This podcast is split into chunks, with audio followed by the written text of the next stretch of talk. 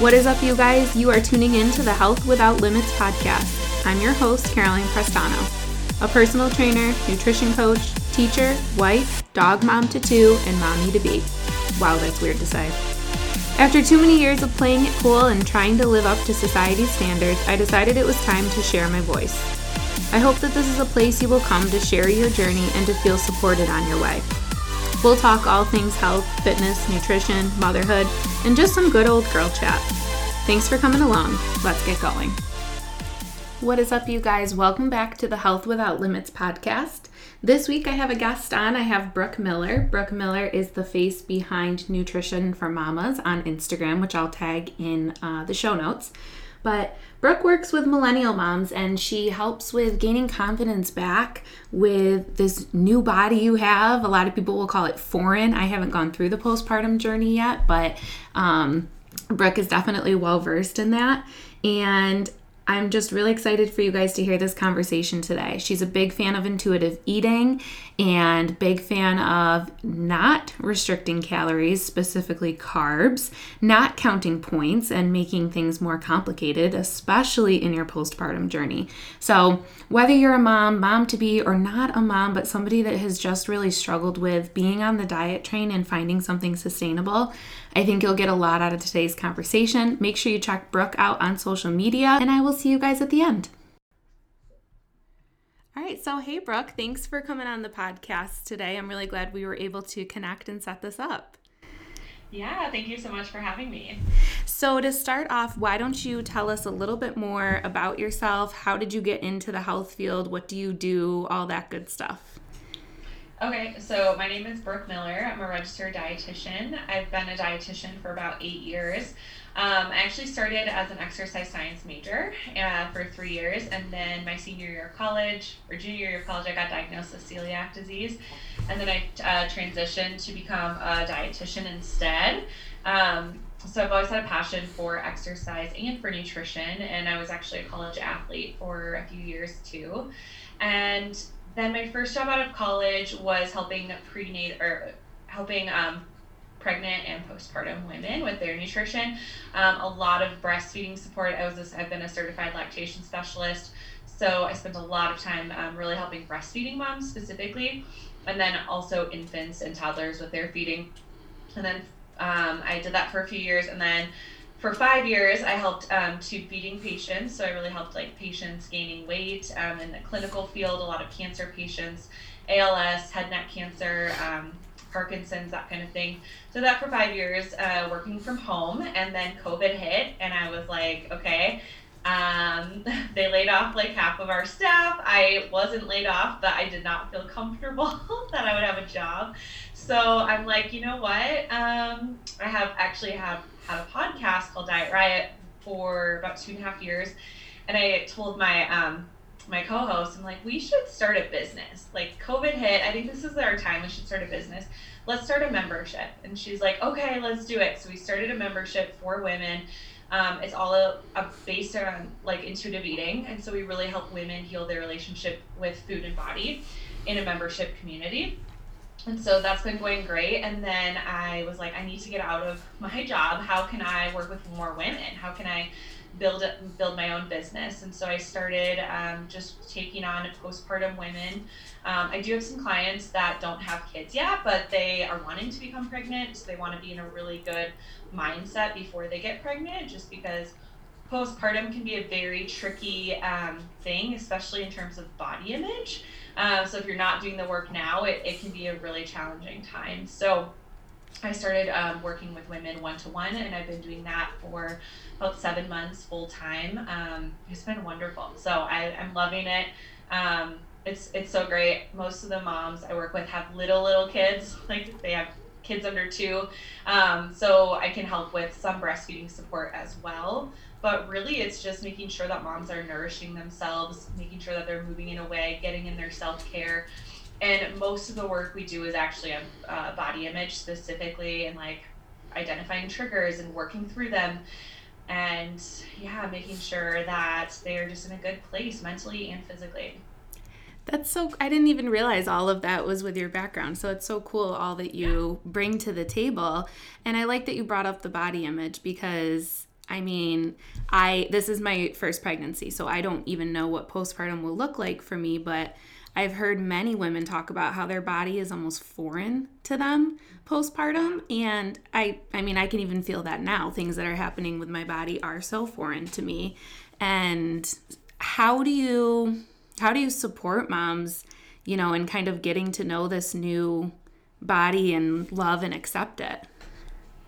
Yeah, it's a process. Yeah. Um, body acceptance, body neutrality, body positivity. It's a journey. I always like to explain it like a like a marriage, right? So our relationship with our spouse is super important, but it also takes time and energy to have a good marriage.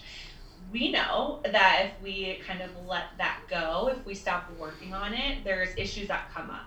So it's the same thing with body image. We're in a relationship with our body longer than we are with anybody else, right? Like we are in our body longer than longer than we've known, you know, friends and family and even our spouse. And so it's so important that we're treating our body with respect every day. A lot of that comes with self-talk. So are you talking to yourself in a positive way or are you talking to yourself in a negative way? So a lot of my clients come to me and say, every day I step on the scale and I say, I'm so bad, I'm so fat, there's something wrong with me and they say things to themselves that they would never say to their best friend, things that they would never say to their spouse, that's a sign that okay, you are not talking to yourself in, in, in a way that you would talk to anybody else. That's the first sign that there needs to be some work done. Um, and I think a lot of people envision this quick fix, like, oh, I'll just like do this for a few weeks and I'll all of a sudden love my body and it's, it's such a process so i would highly encourage anybody who hasn't had a baby yet or hasn't been pregnant yet to start doing this work way beforehand. Um, I have some clients who are like trying to conceive now and they're at the place where they're excited and they're okay with their body changing. Um, but had I not done this work and had I gotten pregnant, I remember years ago thinking, oh, I'm gonna have such a good body after I have a baby. I set all these expectations for myself that are just like bizarre now. And then through my own pregnancy journey, which was like that's enough for another episode. It was a stressful, high risk pregnancy. I had to go on bed rest essentially. I had a preemie baby who had open heart surgery, who has a disability. Like it, like my postpartum was literally just stress and survival. And is my baby gonna make it? And like that was so my entire postpartum journey was literally in hospitals and pumping and it was not the breastfeeding journey i envisioned granted we made it two years of breastfeeding which i'm very happy about but just nothing was the way i envisioned it and so now that i've experienced it myself knowing like we don't have control over everything we think we do. And so it's really important that we just control the things we can control. So our behaviors and our thoughts and kind of let go of the rest and like let go of the expectations that your body needs to look a certain way after a baby. Even like the birth experience you know it's great to have a birth plan. It's great to go in knowing what you want. But at the end of the day you only have so much control over what's going to happen. And so just saying this is what i would love to happen but at the end of the day i just want me and the baby to be healthy. Um, that's really all you can you know you still don't have very much control. It's kind of bizarre. Yeah yeah. It's yeah, it's crazy. And you know, hearing you you talk and reflecting even on my own journey with pregnancy, it it's forced me to look at my diet and my exercise in a whole new way because I'm not trying to physically change my body at this point. You know, I'm exercising to feel better and alleviate some of the discomforts, but I'm not going to lose weight while I'm exercising right now. So, that I've been really thankful for in this pregnancy because I've learned all that, you know, how exercise makes me feel, how eating certain nutrients makes me feel, um, you know, and just hoping that I keep that with me in my postpartum journey and not worry so much about that bounce back mentality. Yeah, I, I was having a really good conversation with one of my clients, and she, we were talking about the difference between postpartum and pregnancy, and she said, you know, I didn't mind gaining weight when I was pregnant because that's what society expected of me. But she said the moment I gave birth, it was like this burden on me of, oh my gosh, now I have this I have this thing on my plate that I have to I have to focus on the baby weight. I have to do this. You know, and as a new mom, you you have so many things on your plate, like trying to keep this kid alive and like, you know, it it just it becomes less of a of a of a priority as it should, but Um, I think the biggest difference is just society standard, right? And like when we're doing workouts when we're pregnant, it's, it, it's like, yeah, it makes us feel good. It's so good for our mental health, and we do realize the benefits. But a lot of times it's hard for women to carry those benefits over. Like a lot of times, it then the moment they give birth, they hit the six weeks postpartum, mentally it shifts for them. And a lot of times they think, oh, now I'm only doing this to lose the weight. And they don't listen to their body. They don't say, what exercise sounds good for me today? Or what food sounds good for me today? They just like do it because that's what they think they need to do. And so I think the biggest shift is society's expectations on women. There's like a lot of work to do there, but yeah, exactly. And that's how I felt too. I mean, I've had a healthy relationship with exercise for years, but it definitely wasn't always healthy. Um, and a lot of times, those of us who love exercise, sometimes we can get trapped in that of pushing our bodies too far um, for reasons that aren't necessarily like we're not listening to our bodies. We're not listening to the signs that we need to slow down or stop or stretch or rest. Um, so I think it's really important that if women are finding this in pregnancy, to just pay close attention once they give birth, that they're still honoring their body in those in those ways. That's such a good point. I love that you brought that up. And kind of going along with that, like pushing yourself too hard, you talk a lot on your page and on your podcast about, you know, your approach to coaching doesn't involve cutting carbs or counting points or, you know, a lot of these diet culture things that have become so popular. Um, so, what is your approach to coaching? What does that look like? And especially with the women that you work with that maybe are coming from backgrounds like that how do you kind of shift that mindset with them?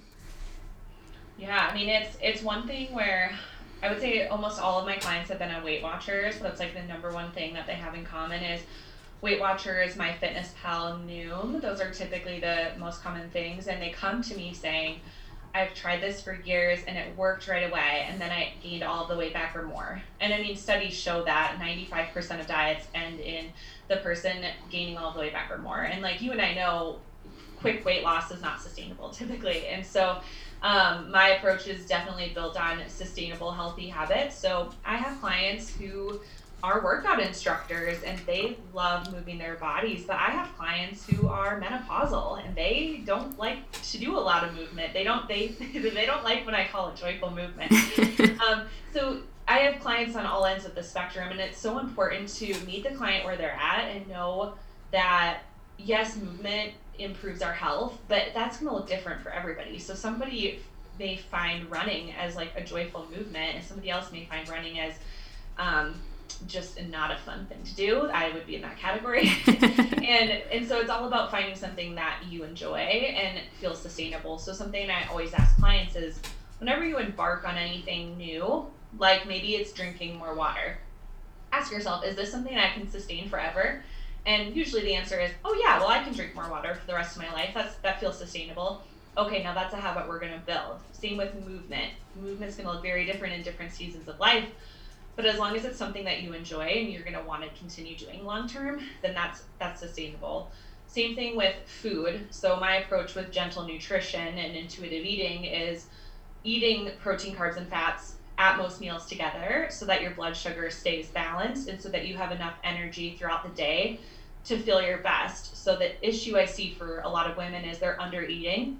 So a lot of women come to me, they've been eating 1200 calories a day. Their metabolism has slowed way, way down. They're so scared to eat fats. They're so scared to eat carbs, which carbs are fruits, vegetables, and grains. Like we should not be scared of carbs.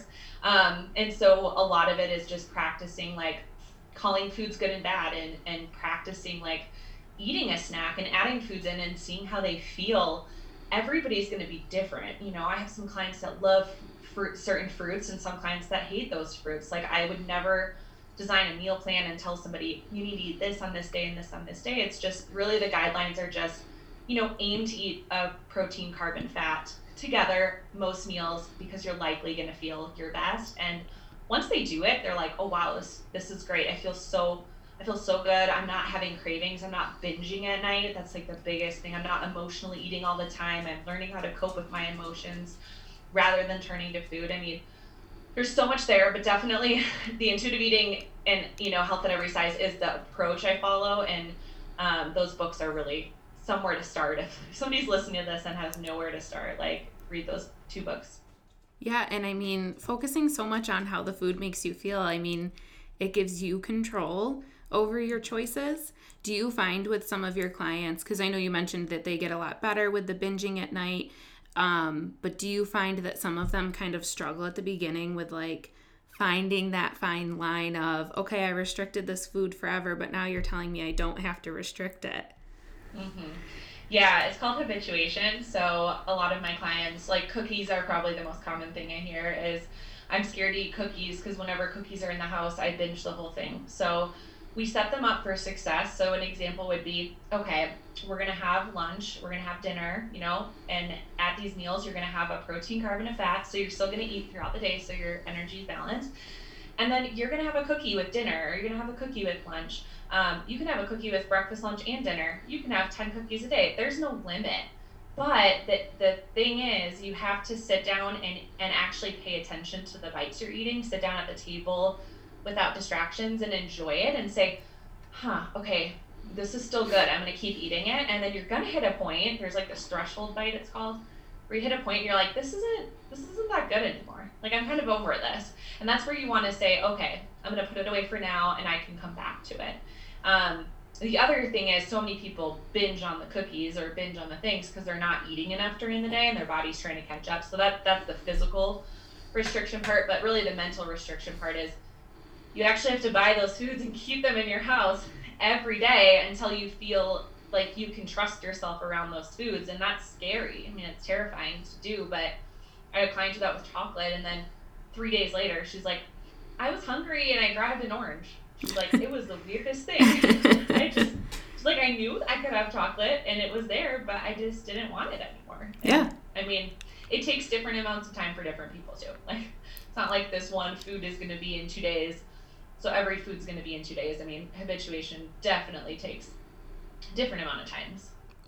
But it's so true that once you allow yourself to have it or have it in the house, like it doesn't have that like shiny aspect anymore of I can't have it, I can't have it, and I want it. You kind of realize like I didn't want it that bad, you know? And yeah. that's actually a conversation with some of my um, nutrition coaching that I've had with people is okay, let's really talk about, because you talk about that you eat all this junk food, quote unquote.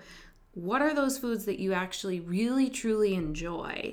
And they kind of sit and think about it and they're like, well, there's really actually only a few, you know, whereas I thought it was like my entire day. I'm not actually even enjoying those foods. I'm just eating them out of convenience. So that's actually a really good point to just kind of give yourself that control, but also be intentional and mindful about it. Mm-hmm. Absolutely. Yeah.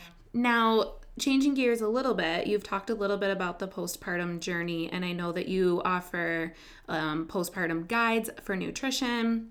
And you shared a few like tidbits at the beginning of the podcast as well, but what would your be your biggest tips for moms or moms to be that are just approaching this postpartum journey as far as, you know, their nutrition and their health?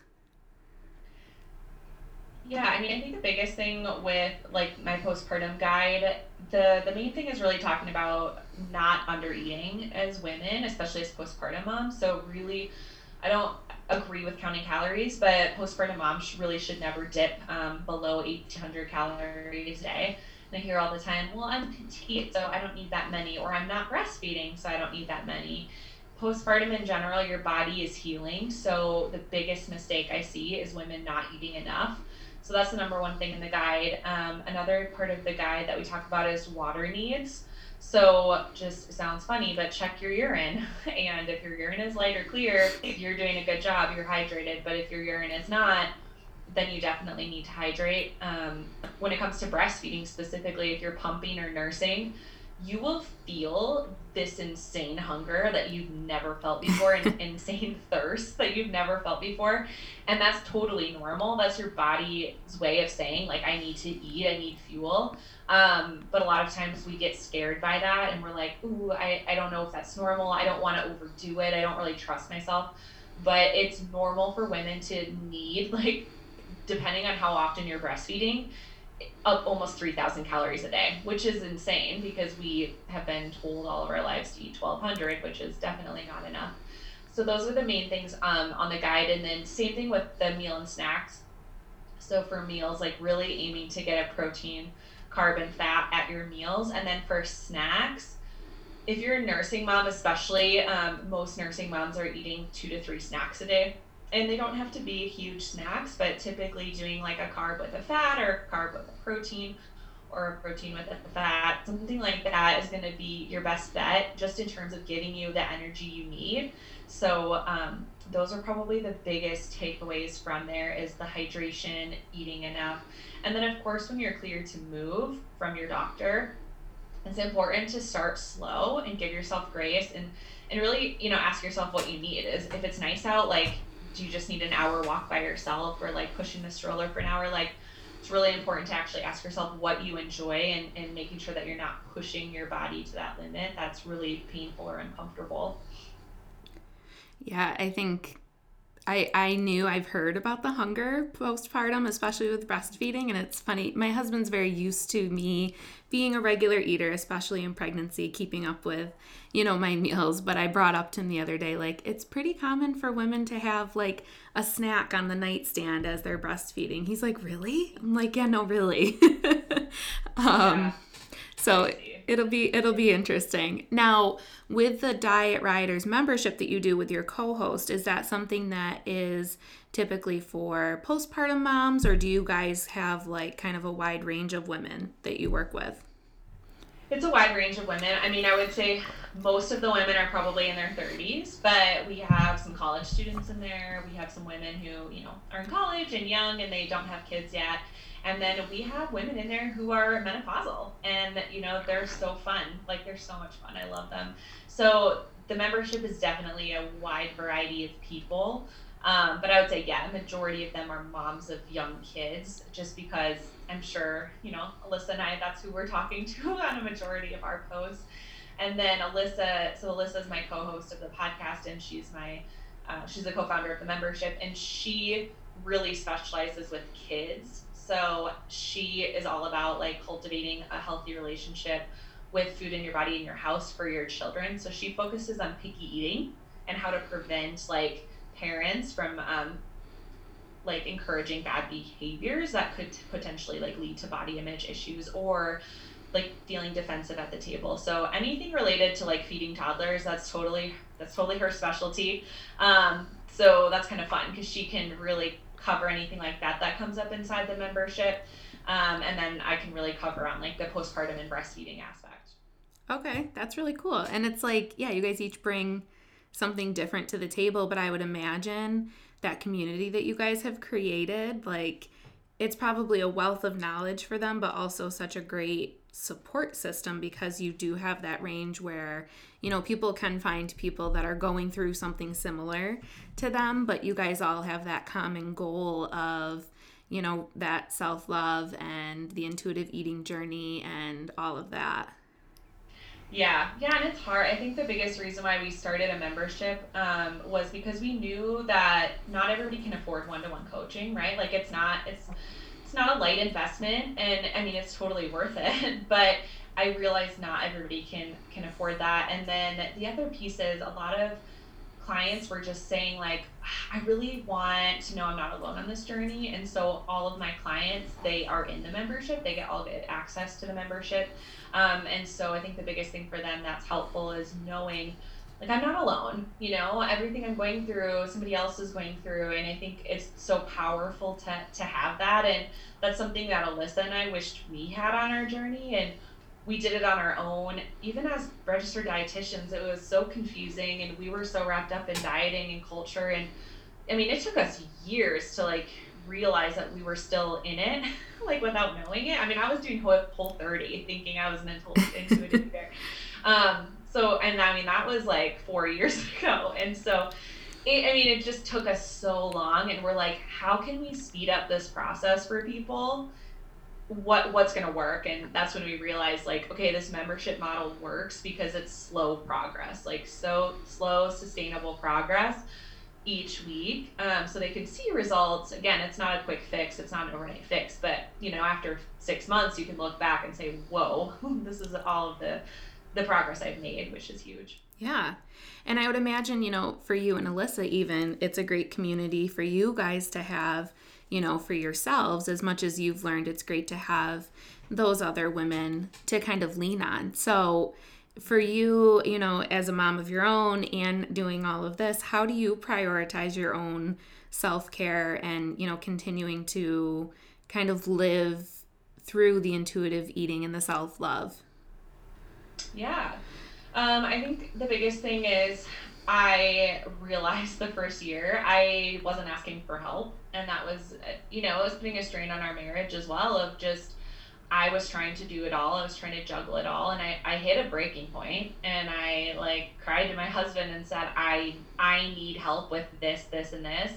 I'm losing it. And, and that's when he was like, oh my gosh, I didn't even realize it. And so I think, first of all, having open communication on where you're struggling is, is huge because men especially like they don't they're not mind readers. They don't understand necessarily where our minds are at. They don't understand the load that we carry as women and as moms. So i think having having that open dialogue was probably the best thing for our marriage and for self-care. And then you know i get movement in every day. So typically it's by walking the dog outside or doing yoga before bed. I'm waiting for my stupid peloton. It's like been months but eventually when that comes i can bike between clients. You know, if I have an hour of downtime, I can do my bike ride or work. Yeah, so I've definitely been mixing it in, but it's different every day. And even like in terms of meal planning and cooking, like my husband does a lot. Of, he does the grocery shopping. He does the cooking. Like, um, so I think just asking for help is probably the biggest form of self care. And then ironing out like a specific time of day that's yours. So like you know, before bed if I'm doing stretching or yoga and then meditation, like that's my own time, or if I take a bath. So I really designate it. Now, when you work from home, it's nice because then you can just adjust your mm-hmm. schedule mm-hmm. and get outside when you want to and, and those types of things. But yeah, it's, it's hard. I mean, it's hard doing it, but I think um, I think a lot of moms think that it's selfish. Like they feel selfish or guilty for asking for help or for saying I need 30 minutes to work out, but I think it's like the best thing you can do for yourself. And you're going to be a better mom and spouse and, and friend if you actually give yourself that time every day. Yeah, and I think too, you know, like shifting it so the mindset is that it's it's for your self-care and so that you can show up for other people. Like I don't know about you, but when I was struggling with exercise like and try and just doing it to physically manipulate my body, it was like a thing I had to do. And I had to do it first thing in the morning. And if I didn't do it, then it was just shot for the day. Whereas now, similarly to you, it, it's just kind of like, where can I fit it in? Where do I have those 30 minutes free? Or, you know, the dog has to get out for a walk anyways. So let's make it a good walk around the neighborhood. And I think that shift probably helps where it's, I'm just doing it for my own self care. I'm not doing it to lose weight or look a certain way. So I'll just do it when I can. Mm-hmm. Exactly. And you do it because you know it feels good. And that's like the difference is so many clients come to me with that all or nothing mentality of, I can only work out if it's an hour a day and I have to sweat. If I don't sweat, it's not worth it. And it's like, no, no, no. there are so many benefits to walking and there are so many benefits to stretching. And yep. usually walking and stretching is like where we start. It's like, okay, let's get this in. And then if you want to push yourself further, go for it. But, right. you know, if you can just get steps in of physically getting outside, especially like getting vitamin D and getting outside, there's so much there in terms of stress relief and, and changing our mood and energy. It's wild how how much that'll affect like your blood sugar and your cholesterol oh, yeah. and like just walking outside. Yeah. You know, help so many things. Yeah, absolutely. Well, I'm really looking forward to just continuing to follow you and now Alyssa too, just with all that knowledge that you guys bring to postpartum, beyond postpartum, you know, things for toddlers, things for kids. So I think that'll be not only selfishly great for me, but also for listeners. So as we kind of wrap up, why don't you share um, where people can find you on social media? I know you have the podcast as well and the membership. Yeah, thank you. So we have the Diet Riot podcast, and you can listen to that wherever you can find podcasts. And then our account for the membership is at diet.rioters, and the membership's open right now, so you can join at any time. Um, and this is definitely the way to start. So if you've ever if you're kind of diving into this journey, I would recommend starting in the membership, or even like Caroline, if you've had clients who you're like, I'm good, but I just need some maintenance. Like, it's a great place to send people who've already worked with like a nutrition coach or mm-hmm. they've like done a lot of work on themselves, but they just need that maintenance piece or they just want the community piece. That mm-hmm. can be really, really beneficial. Um, so that's a great place to start. And then I offer one to one coaching, and I actually today just opened up doors for group coaching. So I'm going to be taking on five women at a time, keeping it really small because I want to make sure that everybody gets their questions answered on every call, and so that they still feel like they're getting the specialized support they need, but also so that they can hear from other women and say, oh, okay, she's struggling with that too. Oh, yep. she is too. Okay, I'm in the right place. Like, I think that's why the group model works so well. So I'm really excited to start small group coaching. And then, yeah, I think I have one spot open for one to one, and then now five spots open for the group. And that's going to be starting first week of March. Okay, great. So I'll make sure to put all of that in the show notes so that people can give you guys a follow and look more into that membership. That's a great idea, actually. But yeah, oh yeah, and I forgot my handle. my handle oh yeah, yours. For, um, that for my one-to-one and group coaching is at nutrition.for.mama. Perfect. Well, thank you so much for coming on today. Yeah, thank you. Thank you guys for tuning in to another episode of the Health Without Limits podcast. You guys know that I appreciate your support more than anything and really love having this outlet to just share my voice too. Don't forget to reach out to me on social media so that we can connect. You can find me on Instagram or Facebook. Both of those will be in the notes section of this episode. I'll catch you guys in the next one.